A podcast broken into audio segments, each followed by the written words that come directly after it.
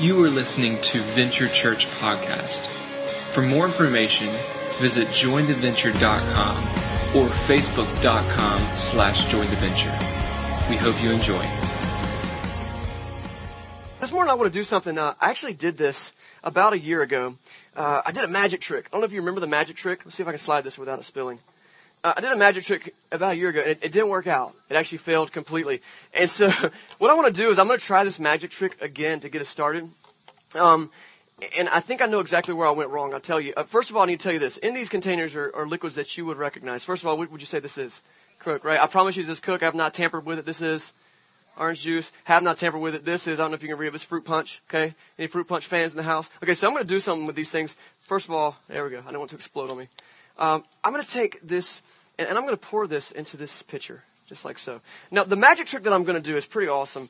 I plan to transplant this liquid from this container into another cup, and then using the proper method in magicry, I'm going to have it transform into pure water. All right? I don't know. If, I don't know. We'll see if we can do it. Here we have Coke. So I'm going to take this Coke, and I'm going to pour it in this pitcher. What's in this bottle? So what's going into this pitcher? All right, you're with me. Just making sure. All right, and then the final one Oh, there it went. All the kids' stuff just fell over. Welcome to church in the park. Everybody okay? Cool. We say that at my house all the time. Everybody, everybody? All right. All right. And finally we have some OJ. This is the good stuff. Tropicana. Actually, I like Simply a little bit better. All right. But we got what's in this container? So what's going into this pitcher? All right. So you guys are sticking with me. You guys are like rocket scientists out here today. So here's the magic trick in order to do this, I figured out what we did wrong last time. I, I, gave you the magic word, and it was totally the right, wrong magic word. I said alakazam was the magic word, and I went and I looked up. I checked with Harry Potter and Walt Disney, and I found out that that's not the magic word for this trick. The correct magic words for this trick is, trick is bada bing, bada boom. Okay, and it only works if everybody does it. So we can practice it one time with me. One, two, three. Bada bing, bada boom. But you're gonna do magic, so you got to get involved. So I want you to get your like this into it. Okay, so ready, set, go. Bada bing, bada boom. Let's go with um bada bing, bada boom. Okay, we're gonna get out and in. Okay, let's try it again. Ready to go. Bada bing, bada boom. Oh, that might work. All right, so we're gonna try this, and we're gonna take this first picture of what was in here. Okay, so we're gonna say the magic word. Let's practice it one more time. One, two, three. Bada bing, bada boom. Okay, and when we do that, we're gonna say the magic word. Pour it in here, and this fruit punch is gonna become what? Pure water. All right, here we go. Let's see if it works. Magic words, please. Ready, set, go. Bada bing, bada boom. And magically, here, I think it takes a second. Hold on. Wait. No, just maybe. Man. Okay, so it didn't work. All right, so we're gonna try it again. All right, so we're gonna try it again. This was what was in here? Coke. Okay. Hold on. Look, you gotta work for me. Okay. All right. Cool. All right, here we go. Magic words. One, two, three. Bada bing, bada boom. All right, here we go. Magically, it becomes. Oh man. Silas, I worked on this at home. I okay. It did it at home. I didn't even pay him to say that. That's my last time at redemption. In this container is, I think I know where this is going. All right, here we go. Magic word, ready, set. Bada bing, bada boom. I know what it was. You guys didn't try hard enough. Let's hear it one more time. Ready, go. Oh, this has gotta work.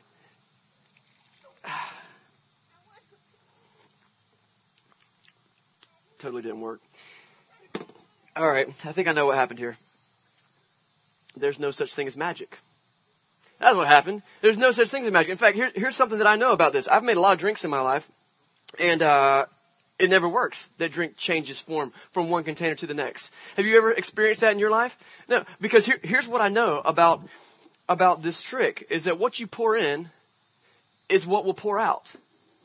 A hundred percent of the time. We could do this trick a thousand times, and a thousand times later, the fruit punch would still be fruit punch. Now here's the thing. You heard me do this a year ago, okay? And, uh, and I got such a good response from that that day. I was asked to speak at different events throughout the year and different churches even and youth events. And, uh, I, I did this basic idea, this basic message again, I think five different times last year.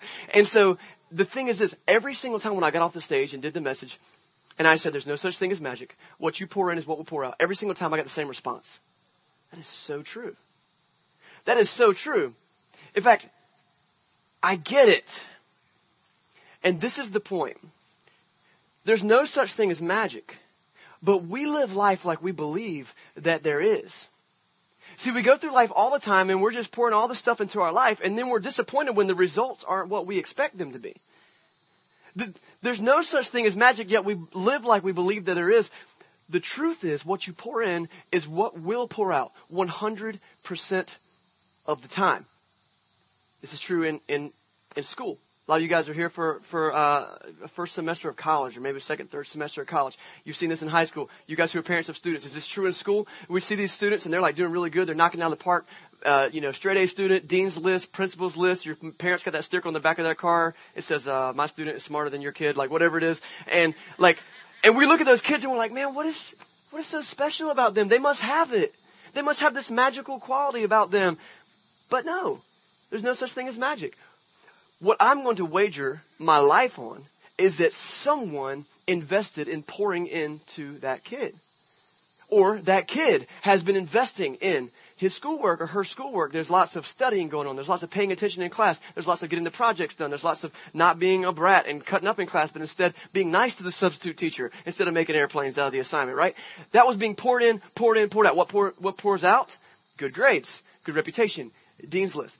I'm going to tell you, what pours in is what pours out. It's true in life. It's true in family. It, you look at families. I, I, see. I see married couples, and there's a lot of times you look at these married couples, and you're like, man, they got it together. They just got it together, man. Why? Why do they have it together so much? Like they just seem to. They're so happy all the time. They seem to be able to work things out. They don't scream at each other in public. They hardly ever like punch one another in the face. Like how? How do they have that? They must be special. There must be something. No. I'm going to tell you a hefty dose of patience and forgiveness and grace and day by day living together has been poured into that relationship. Hours and hours of communication and working through the moments where we don't understand what each other is saying. That's been poured out. So what pours in? So what pours out? A healthy relationship. It's true in life. It's true in school. It's true in marriage. It's true in child raising. I've got two kids of my own, and sometimes I look at other people's kids and I'm like, man, you guys got good kids. Yeah, good kids must be special. Must have something special going on. I'm going to tell you what happens with good kids. Kids who are having things poured into them like healthy boundaries, good amounts of love, showing what it means to have a mentor and someone who loves you and is pouring into you, someone who's taking the time with you to help you learn. Those things are being poured in. What pours out? A healthy, well-developed kid. And the cool thing is that kid has to take that with them. A lot of kids are raised in really good and healthy homes, and then they kind of fall off the deep end somewhere later in life. Anybody guilty of that? Yeah, I've been there myself, right? And it's like, whoa, this is not how your daddy raised you, right? It's not how your mama raised you. But what happens then? The kid takes responsibility for what gets poured into their life. And what pours out is direct result. Guys, there's, there's no such thing as magic. But so often we live like we believe that there is. And so my goal today is to take a look at that principle from a different angle, a little bit different than we did a year ago, and ask ourselves, what can we learn from this principle? How can we take this from here in the park and apply it uh, in the car ride on the way home, or in our schools, or in our places of occupation, uh, or, or in our families? Like, how can we apply this principle? It's a principle that we see all throughout the Bible. I mean, if you grab your Bible and you look through it, or if you're looking through one on your phone, um, you look through this whole book, and you know, I, I said a few weeks ago that this book is basically the story of, of messed up people. Like if you look through the Bible, story after story after story is people who just were trying to get it together or weren't trying to get it together, but whatever the case, they were messed up. What they pour in is what poured out. If you look in the Old Testament of the Bible, which is about the first two thirds of the Bible, you get this section right here. This is the section that's about the history of uh, the Israelite people, the Jews, the Hebrews, and these are God's chosen people. God begins to reveal himself to the world through these people. And time after time after time, we see God sending teachers, sending prophets, sending kings, sending judges to them saying, listen, guys, God wants you to pour in His principles, His commandments, His guidelines, His, spec- his uh, uh, specs on how life should go. This is what you should do. But time after time, we see these same people saying, I'm not going to do it. I'm going to do it my way. I'm going to follow the way of my neighbor or the way of the country down the street or the way of the king in another nation. And you know what it turns into? Chaos. We're going to pick up one specific story in the book of Daniel.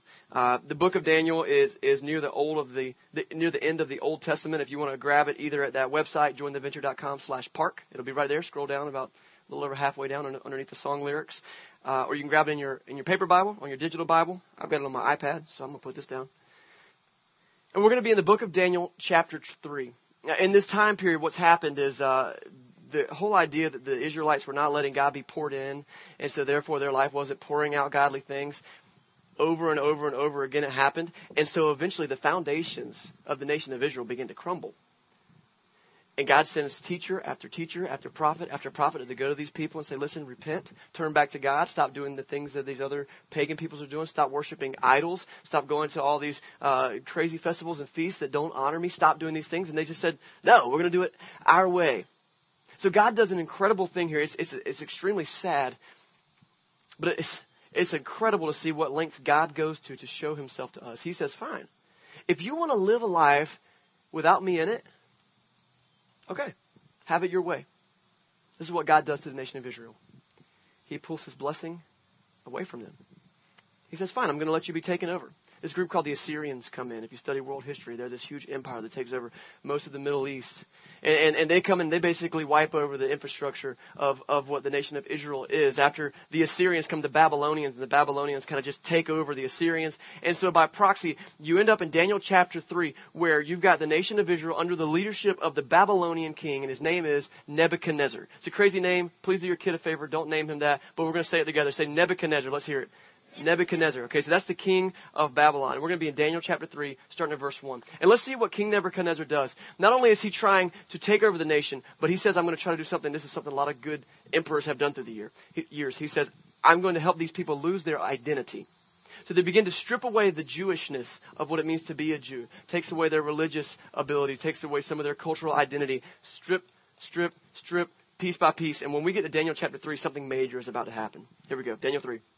It says King Nebuchadnezzar made an image of gold, 60 cubits high, 6 cubits wide, and set it up in the plain of Dura in the province of Babylon. Babylon. And then he summoned the satraps and the prefects and the governors and the advisors and the treasurers and the judges. These are all political leaders, magistrates and all the other uh, provincial offices, officials, and they came to dedicate the image that he has set up. Verse 3.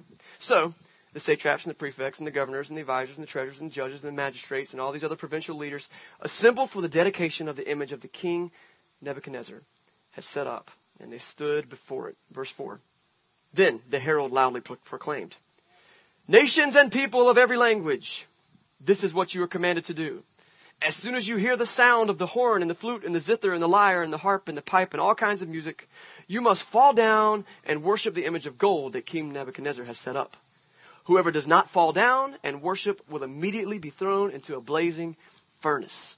Verse 7.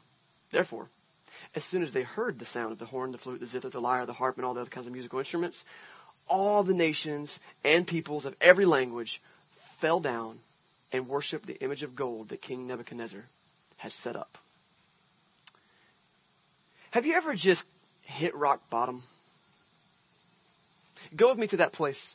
You ever just hit rock bottom? It's that place in your life where you're just like, I don't care anymore. Like I've given up, and it means a lot of things in a lot of different ways. You, you, maybe you just can't take it anymore. Maybe you've just gotten so drawn up in an addiction or a, a problem that you just like, I'm, I'm over this. I've, I've had some rock bottom moments in my life. Uh, I can remember one. We were living outside of Charlotte, and I came home from work that day, and I was just piled on with uh, the worries of the day, and a bunch of stuff in our life was coming together all at the same time. And I remember walking into the door, feeling like, okay, I'm gonna let this go, and gonna be with my family right now. But whatever it was, like I had just, I was over it, and I just broke. I just broke. I, I, went in and my wife was like, "How you doing? Good. How's it? Good to see you." And I'm like,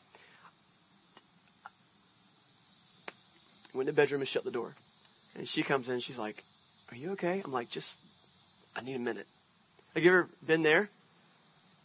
Yeah, and and I and, I, and I've had that. That's like that was like an emotional rock bottom moment. It was just stress, but like I've hit, I've hit rock bottom moments with addictions. I've hit rock, rock bottom bottom moments morally. Like there's just some things like, and we've all been there, and everyone's got their own rock bottom. Like I'm, there's not like a rock bottom contest, right? It's everything's relative to what you've been through. What do you do when you hit rock bottom? You phone a friend, you call your your your favorite uncle, you know, and ask for advice. Like, what do you do? Maybe you maybe you uh, you hit the bottle, or you go to a bar, or maybe you start to eat. Maybe you binge watch a series on Netflix. I don't know. Like, what what do you do? That's an important question to be able to answer uh, I was in high school. It was, uh, I was on my way to school, and I was driving my 1981 Mazda 626 to school. The thing was just a clunker, like barely holding together, mostly zip ties, like things like. And I'm driving to school, like halfway there, and all of a sudden, the car just cuts off. It's out. It's done. I'm, I immediately knew what was wrong. I was out of gas. and uh, here's the thing: like I knew I was out of gas. Like on the way home from work last night, um, I saw that I was out of gas, and then I went home anyway. And the problem was uh, I was 17. And uh, so yeah, that was the problem. And so I just, I, and, and so, so I'm sitting there. You're running out of gas, right? I've, I've run out of gas. I remember it was a few weeks later. I actually ran out of gas in in the middle of the busiest intersection in my hometown.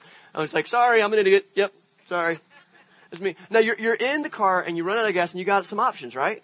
The first option might be, oh, I need to be studious and get out of my car and walk to school. That won't happen. I, mean, I got priorities, right? I can't just leave my car here. So didn't walk to school. I could have just sat there and like mope. Oh, woe is me. Oh, I ran out of gas. Maybe the gas fairy will come. Give me some gas. Like, that was an option. Or the most obvious option. What's the most obvious option when you run out of gas? Give it to me. Get, go get some gas. Yeah, go walk, get some gas. What do you do when you hit rock bottom? What do you do when you completely run out of gas? The nation of Israel had hit this place where King Nebuchadnezzar said, Listen, I want you to bow down to this idol, and if you don't, you'll be punished. And the thing is, they had quit filling up a long time ago. So when the king comes by and says, listen, if you don't bow down to this idol, uh, it's going to be bad for you, they're like, all right, I mean, we've already sold out this far. Let's just bow down.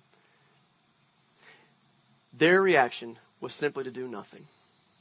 Let's just give in. Let's bow down. Everyone bowed down. Everyone that we know of, except for three guys. Now, if you've heard this story before, it's, it's a very common church story. If you grew up in church, especially if you're a kid, there's only like six stories we teach kids growing up, it seems like, uh, and this is one of them.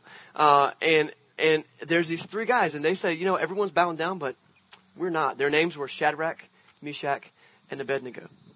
They won't bow down. They've got their convic- convictions and they decided that they would not go against their God. One of God's main rules was do not bow down to an idol. I am the one God. Serve me only. Make no images to worship. I am God. You don't need an, any man-made image to show that I'm here. Look at nature. Look at your life. Look at your, look at everything and know that I'm here. They said we're not bowing down. Daniel chapter 3 verse 8 carries on, and sees what happens when they don't bow down. It says at this time, some astrologers came forward and denounced the Jews. They said to King Nebuchadnezzar, uh, May the king live forever. Your majesty has issued a decree that everyone who hears the sound of the horn, the flute, and the zither, and the lyre, and the harp, and the pipe, all kinds of music, must fall down and worship the image of gold, and that whoever does not will be thrown into the blazing furnace. But there are some Jews who have you set some of your affairs, the prophets of Babylon, over. Shadrach, Meshach, and Abednego had become leaders in their community.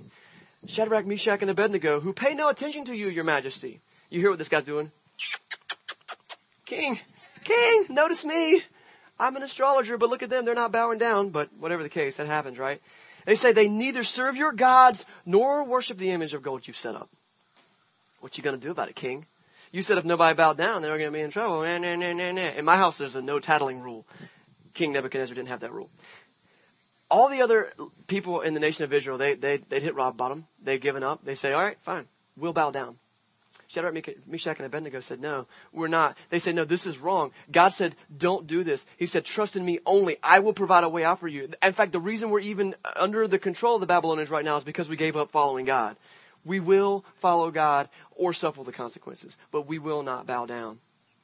This is the word that the king gets. Verse 13 says furious with rage. Can you imagine that? King Nebuchadnezzar is one of the most powerful men in the entire world. Have you seen Donald Trump on TV? He don't care what anybody else says. He's like, and I'm rich. you know, and that's, that's the guy like King Nebuchadnezzar. He's like, what do you mean they didn't obey me? He says he was furious with rage. Nebuchadnezzar summoned Shadrach, Meshach, and Abednego. So these men were brought before the king, and Nebuchadnezzar said to them, Is it true, Shadrach, Meshach, and Abednego, that you do not serve my gods or worship the image that I've set up? Surely that's not true. Now, when you hear the sound of the horn and the flute and the zither and the lyre and the harp and the pipe and all kinds of music, if you're ready to fall down and worship the image I've made, very good. Have you ever done this with your kids? L- listen, what I said was go clean your room, don't touch your sister, and if you don't get your pajamas on, I'm going to beat your tail. Did you hear me? Like this is what Nebuchadnezzar is uh, is saying to Shadrach, Meshach, and Abednego. I'm going to give you one last chance here. Is it true that you haven't done this? We'll play the music again. We'll see if maybe you just forgot. He said, but if you don't, you will be thrown immediately into a blazing furnace. And then what God will be able to rescue you from me then? That last phrase, man.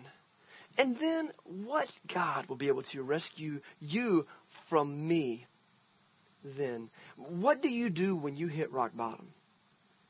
Like, I think some of us get pretty brave and pretty bold about our faith until things get a little hairy. Like, until the people at work are like, for what, for what? For real? What, are you really saying that right now? And you're like, ah, nah, nah, I was just seeing what would happen if I did said that and I didn't said that because I wouldn't say that. Like, this is Nebuchadnezzar talking to these three guys. What God will save you now? This is a direct affront to God Almighty. And these guys have a chance to see where they stand. You know, this is uh, not the first time that a government official stepped up and said, I'm going to claim the authority of God. Certainly in the last time. We deal with it today all over the world. It's not a soapbox I'm going to get onto right now. It's just a reality of the world that we live in. Let's see how Shadrach, Meshach, and Abednego reply. Verse 16. Shadrach, Meshach, and Abednego replied to him, King Nebuchadnezzar, we do not need to defend ourselves before you in this matter. If we're thrown into the blazing furnace, the God who we serve is able to deliver us from it. And he will deliver us from your majesty's hand. Listen to this last sentence. But even if he does not, even if he doesn't save us, we want you to know, your majesty, that we will not serve your gods or worship this image of gold that you've set up. Wow. Like standing in the courtroom before the most powerful man probably in the world at this time to say, no. I've got my convictions and I know where I stand. What do you do when you hit rock bottom? Where it seems like there's no way out. See, the rest of the world has said, said we give in, and we look at these guys and we say, how did they have the strength to do that? How did they have the conviction and the resolve to, in the face of certain death? It says that he was already heating the furnace up. It, how do you have? And we look at guys like that, like man, those guys are they're they're rare. People like that, that's rare. They're, they're special. They got a gift. But there's no such thing as magic. They didn't just do it because they were magically gifted. They weren't Harry Potter, born to magical parents with special gifts. What they poured in was what was pouring out. We're going to get to that in just a second. It reminds me of a good friend of mine. It's been close to 10 years since I sat around a campfire. Uh, I, volunteer at the summer camp every year, uh, and, and, a lot of the weeks are with high school students. And I was sitting around this campfire. It was about 2 a.m. in the morning um, with a student, high school student. He's bawling his eyes out. He was telling me all about how terrible this past year had been for him. His parents had separated. It was, it was ugly. Like you've heard of separations. This was like yeah, the ugliest kind. And he felt responsible for it, like a lot of a lot of kids do. And and, and as a result of that, he kind of acted out. He did some things he was really ashamed of, embarrassed about. He also got really involved in alcohol and drugs, and it kind of drugged him on a little bit further. And then to top it all off, he was dealing with a whole lot of depression. And he shared with me, hey man, before I came to camp, before my mom made me come to camp this week, I was seriously considering taking my own life. This is how low this guy was. He had hit rock bottom. We're sitting around the campfire, and I, I remember being uh, in, in that moment going, what do I say to this kid? like he's given, he's given up. And here's the thing: he was raised in a fairly decent home, and he'd known about God. And he said, "Here's the problem that I'm facing. Like I've been at this church camp all week, and I've heard people preach, and I'm hearing this Christian music, and nothing's sticking. Like nothing is sticking. I." I am wanting to hear the voice of God in my life right now. I'm crying out to Him in these moments, but it's just, it's not happening. I feel like he's not even there. I feel like my prayers are falling on deaf ears. Have you ever been there? In this moment, I'm sitting there with this friend, and I say, Look, bud, um, I'm not going to pretend like I understand exactly what you're going through right now. But here's what I know God loves you. And He can heal you from the inside out if you let Him. And He's got a plan for you in Jesus. And this kid had heard all this before. He'd been coming to church. I know, I know, I know. I said, what are you doing every day to make sure that you are tuned in to his voice? Here's a plan. What if we do this? And so this is the plan I laid out for him. I said, You got a notebook? He said, Yeah, I got a notebook. I said, That's your new journal. Okay? Here's what we're going to do. I'm going to do it with you. Text messaging uh, had, had, had become pretty popular right, right around that time. I said, here's the thing, man. We're going to start texting each other every day after camp. And here's the only thing I'm going to require from you. You open your Bible somewhere. We'll, we'll decide on a place, but, you know, wherever And I want you just to read as much as you can stand that day. If it's just one verse of the Bible, it's one sentence from the Bible, I want you to just read it. And he was like, I don't want to read the Bible. I'm not asking you to read the Bible and do some deep devotion. I'm just telling you, read it. Get into it. And this is the only thing you're going for. Find one nugget of truth that you see in it. One thing that jumps out at you. One thing that you feel like, okay, I wasn't thinking about that already, and now I'm thinking about it because I read it in the Bible. You might find it in one sentence. You might find it in a paragraph. You might find it in a chapter. I want you to do this every day. I want you to write down that nugget in your notebook, and then I want you to write out a prayer that all it has to say is, God, I'm trying. I'm trying. Will you please help this be real for me? I don't know if that was the best advice in the world, but that's what we did. He's sitting around the campfire, and he's like, I, th- I think I can do this. I think I can handle this. And we start texting day after day. And what's funny is as he started doing this, he, he would text me saying, I just don't want to do it. I was like, I'm not asking you if you want to do it. What I'm telling you is that this is the only way that I know that you need to do it. We began calling this process force feeding. force feeding. If you had kids or if you're babysitted uh, and you got a kid who don't want to eat vegetables, like they need vegetables, right? So you do what you got to do to get vegetables down. You disguise them as sweet potatoes or whatever. You know, it's like just eat the vegetables. It's good for you. It's force feeding. And in the end, you'll be glad that you did. So he starts doing this day after day after day after day. Shadrach, Meshach, and Abednego had a friend who began to invest in them. His name was Daniel. Actually, we're reading from the book of Daniel, and Daniel's the guy who's responsible for the book of Daniel. Shadrach, Meshach, and Abednego came into contact with Daniel very early in their life, and there's a couple of situations, one in Daniel chapter 1, I want to encourage you to go look at, uh, where, you know, he's just sitting there and, and the king is already trying to get these young men, these young Jewish men under his grasp. And he says, I want you to do this and this and this and this to be one of the king's men. Several of those things go against God's law. So Daniel says to these men, these young men, Daniel, Shadrach, Meshach, and Abednego, and some other guys, listen, you can't do this. You can't go against God's law. And, and, and, they begin to listen. They begin to pour in what God wants for them. They pour in, they pour in. Did it matter at those times? Were they going to get thrown into a fiery furnace if they didn't? No. Does anyone even know what they were doing? No. But what it did was it poured in and poured in and poured in so that then when they came to the time that mattered, the most important time of their life where they stand before the king and have to say, I'm not going to bow down, they weren't running on empty. They were not at rock bottom. They were full to hear, and they were able to reach inside and go, No, this is wrong. And I won't do it. Now, I don't know if it was force feeding for them. I don't know how good of a teacher Daniel was. Apparently, it was pretty, pretty good because there's a book in the Bible that he made. um, but the principle that what you pour in is what will pour out, it works every time. And this isn't something that I made up. It's not something that has come from this magic trick. It's actually something that comes straight from the mouth of Jesus. I want to read you from uh, John chapter 15. This is Jesus talking, and he's talking about this idea of what you pour in and what you're connected to and how you get your nourishment spiritually. He says in John 15, starting at verse 4, he says, Remain in me as I also remain in you. No branch can bear fruit by itself, it must remain in the vine. Neither can you bear fruit unless you remain in me. Because I am the vine and you are the branches. If you remain in me and I in you, you will bear much fruit. But apart from me, you can do nothing. There's, there's trees all around us. And you've been in storms where the branches have fallen out. And when they hit the ground, what do they do? They die. They're no longer connected to the trunk of the tree. And he's using a vine analogy, but it's the same thing. You've got to be being poured into from the source. We talked about this a few weeks ago when we talked about being love agents, didn't we, if you were here? You've got to be being poured into by the source. And Jesus says, That's me. If you are connected to me, you will bear much fruit. But apart from me, you can do nothing. You can do nothing. I sat with that student that night and, and we prayed, and um, he stayed faithful to his force feeding habits. And we texted for, man, it was probably a couple years. We eventually didn't get to every day. It was like once a week or so. I'm calling, checking in. He's growing, he's growing, he struggled he struggled and struggled for a long time because for a long time he's like, this isn't real for me. I don't know if it's working. I was just, no, you keep doing it. I'll keep doing it. I cannot tell you how thrilled I was one day. I will never forget. I get the phone call from this guy, and he says, "Chris, I, have decided when I graduate high school what I'm going to do with the rest of my life." I said, "What is it?" He says, "I want to go to a Christian university, and I want to become a minister. I want to like work at a church or work with teenagers or work on a college campus. I, I want to help other people be poured into by this living water who is Jesus, by this vine."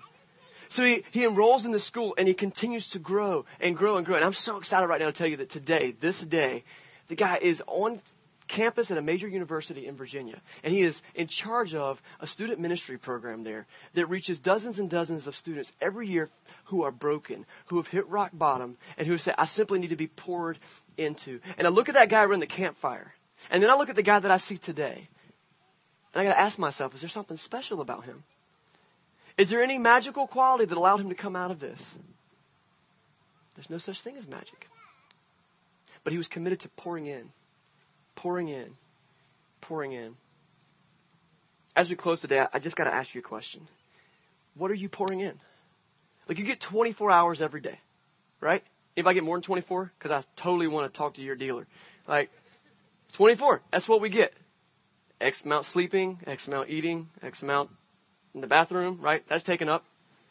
What do you do with the rest of that time? And this isn't just some motivational speaker down by the river guy. Like this isn't me doing that. This is me saying, listen, what are you pouring in? Parents, what does your kid's life look like? Like how often are they just sitting there being droned out by a TV or an iPad or an iPhone or just like mindlessly doing something instead of being poured into? Like I'm not, I'm not bashing kids who play iPads. My kids love our iPad. But the question is, are they also getting poured into marriages? Like, how are you pouring into your marriage? Not just like happy time and happy hour and wherever you want to go, but like God's stuff, spiritual healing stuff. How is that happening for you? Students, like as you look through the next, you know, six, eight, nine months of your life, where do you see that going for you spiritually? I'm going to tell you, students that are here today, if you don't get a hold of your spiritual life this week or the next week, it's going to be really hard for you to do that for the rest of this year. I worked in student ministry for 10 years. I'm going to tell you, like, if, if you're here today, the first week of school, props to you. And this is my goal for you. Bring a friend back next week. Not because we need Venture Church to grow. Go to a different church. I don't care. But get your butt into a spiritual community that's going to keep you straight. That can pour into you because it's going to be hard. And we're going to face kings saying, bow down. And you're going to say, well, everybody else is doing it. The rest of us, we're not off the hook we all have the responsibility of saying what's being poured in to us. I want to say this, guys. If you're here for the first time, you're still new to church, the best way to get poured into is to find yourself in a, in a community of friends who are, who are trying to do the same. It wasn't that me and this kid around the campfire had it perfect. It wasn't that Daniel and Shadrach, Meshach, and Abednego had it all figured out. It was just we said, we're going to do this together. Will you let him pour into you? Jesus said, I'm the vine. You are the branches remain in me, and I will remain in you. When you're in me, you will bear fruit. But apart from me, you can do nothing. What you pour in is what we'll pour out. I want to pray for you guys this morning. God, we love you, and it's it's humbling sometimes to step back and look at uh, other people's lives and just wonder, you know, how they got where they were, and, and even my own life, and how I got where I am. And I look back at the rock bottom moments, Sometimes I'm ashamed of it. A lot of times I'm ashamed of it. Uh, other times I'm just glad that you were willing to hold my hand and pull me out. Lord, I pray that through this uh, moment in the park today that we can come together and say, you know, we, we don't want to be just a church, like another sign on the street, another t-shirts and graphics and Facebook page or something, but to be a community that can seek you as the fountain of life and have you poured into us. Lord, I pray for anyone this morning who's just kind of trying to find where to begin life, that they'll see the examples of people around them here. And they'll say, I want that. It might take some force feeding, Lord, but help us to seek you every day. Thank you for this beautiful weather that you blessed us with. It could have been rainy or cold, but you gave us this. And so we love you all the more. We love you. We thank you most of all for Jesus. Pray in his name. Amen.